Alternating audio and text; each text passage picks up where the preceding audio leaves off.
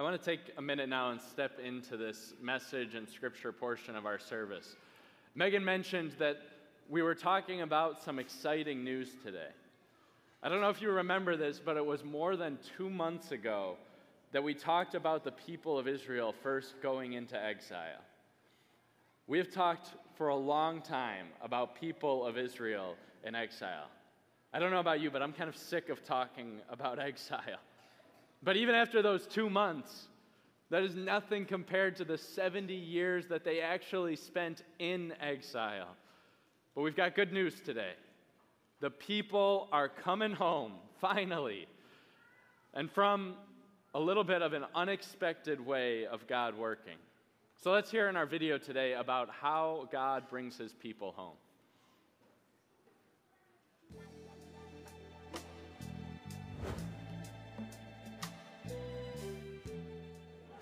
God's people had been living in Babylon for decades. King Nebuchadnezzar had completely destroyed Jerusalem. Many of God's people had died. Others lived in Babylon. Some of their children and grandchildren were born in Babylon and grew up there. But Babylon was not their home. Before God's people were taken away from Judah, God promised through the prophet Jeremiah that the exile would last seventy years. Then God would bring his people back to the land. At last, the time had come for God's people to go home. Cyrus, king of Persia, had taken over Babylon. God gave Cyrus an idea. Cyrus made an announcement. God wants me to build him a temple in Jerusalem. So let all of God's people go back to Jerusalem so they can rebuild the Lord's temple. Anyone who stays behind should give the travelers anything they need: gold and silver, animals, and gifts for God's temple. The exile was over. God's people were free to go back to their homes. God's promise was coming true. So the people got ready to go to Judah. All their neighbors helped them by giving them gifts, gold and silver, animals, and other expensive things. King Cyrus even brought out the dishes that King Nebuchadnezzar had taken from the temple in Jerusalem before he destroyed it. The king's treasurer counted them: thirty gold basins, one thousand silver basins, twenty-nine silver knives, thirty gold bowls, four hundred ten silver bowls, and one thousand other pieces. In all, there were five thousand four hundred pieces of gold and silver. The leader of God's people, a man named Sheshbazar, brought all these things along when the captives returned from Babylon to Jerusalem.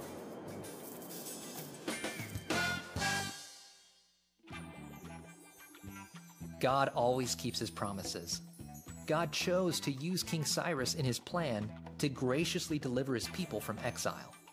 King Cyrus' action to free the people reminds us of Jesus, when God chose to rescue sinners and bring us to our true home in his kingdom of grace.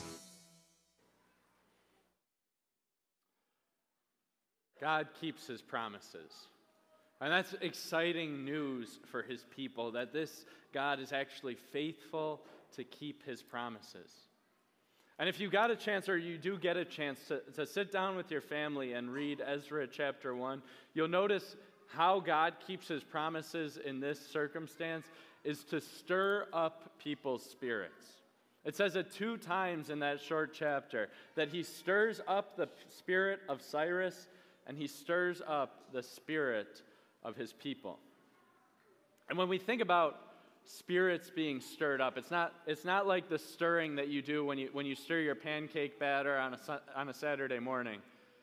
But it's like being stirred up when you have something big to do, when you're going to the state park to see the manatees on a Saturday morning, and the kids kind of run into the room, and they stir up the bedroom, and all of a sudden everybody's awake.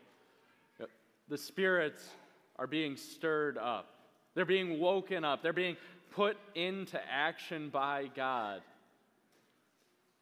Nothing stirs up our spirits. Nothing excites us more than a promise that's about to be fulfilled. Now think about it with your own children. Imagine that you give them a promise that when you pick them up from school, you're going to take them out to ice cream, right? And kids, imagine that promise getting closer and closer. It's two forty-five. Your parents said they're going to pick you up and take you to ice cream at the end of school. You're excited. And when you get in the car, you don't just go into the car and kind of mope about and fall asleep. But you're excited and awake and ready for that promise to be fulfilled. And that's how God stirs up spirits. That's how God awakens hearts. He calls people forward with exciting news of the promises that he wants to fulfill to his people. And he does it really in two ways in this, in this text. He, he awakens the heart of Cyrus first. And Cyrus was really one of the most unlikely people that would be a savior to the people of Israel, because he was a king of Persia. And one of the things it means to be a king of Persia is it means that you have, first of all, a lot of gods, right? Cyrus worshipped all of these different things that were priorities in his life, whether that's the god of the harvest or the god of rain or the god of having children, whatever they were, he worshipped a lot of gods.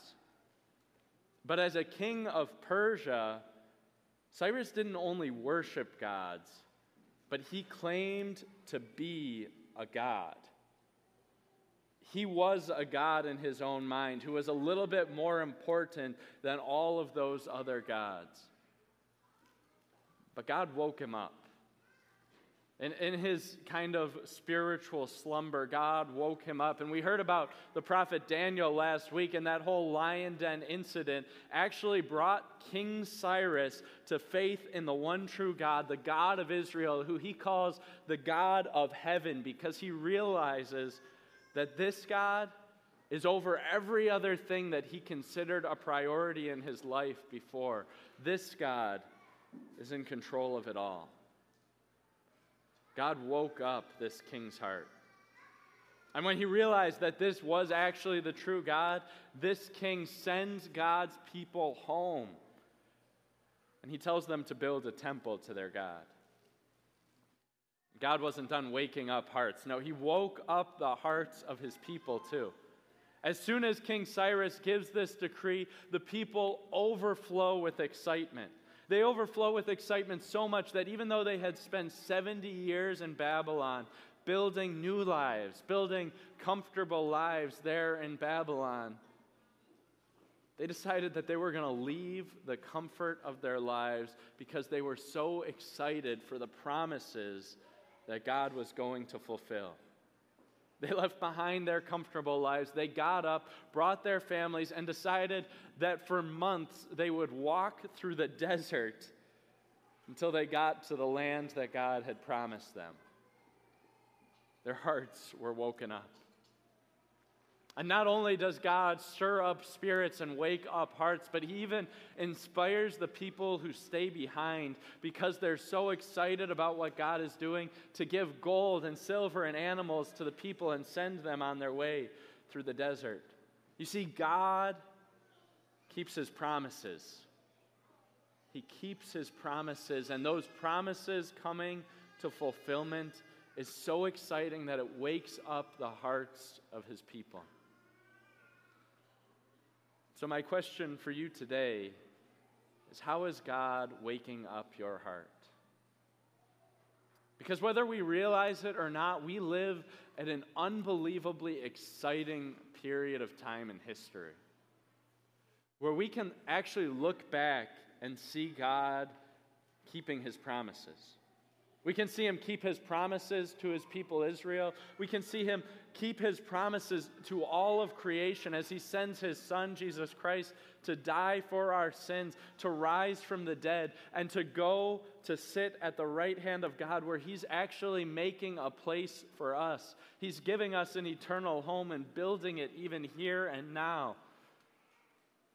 We get to see a God who has kept his promises, and we live so close to the time when Jesus is actually going to come back and welcome us into this home. We are so close to the promise being fulfilled. and with those amazing promises of eternal life with God, of, of our lives in this world put right again. How does God wake up your heart with those promises? Maybe he wakes up your heart a little bit like King Cyrus, and you have all of these priorities lined up in your life, and, and you think of yourself as the one who is over all of them. Well, maybe God's trying to wake up your heart to help you realize that he is over everything in your life. Or maybe twenty twenty-two was just a really long year, and it feels like you're so far from God's promise being fulfilled as twenty twenty-three starts, and it doesn't seem all that much better. But you're reminded that this God does keep his promises, and he will keep them again. Or maybe, maybe you hear the message of God's promises being fulfilled, and it fills you up with such excitement that you're willing to, to lay aside some of the comforts of your life, some of the things that you've done for yourself to serve the people around you, to serve your families, to serve your neighbors, to serve your coworkers or your fellow students, and, and to overflow with the excitement of what God has done so much that we get to share it with the people around us. Maybe God's waking up your heart for that. Whatever it is, this morning, we get to hear a story of a God who keeps his promises. And when those promises reach fulfillment, they fill us up with such excitement because we know that our God is giving us a place that we can belong with him forever. No matter how much this world might push us around, we have a God who keeps his promises. And those promises are so close to the final fulfillment. Amen? Amen.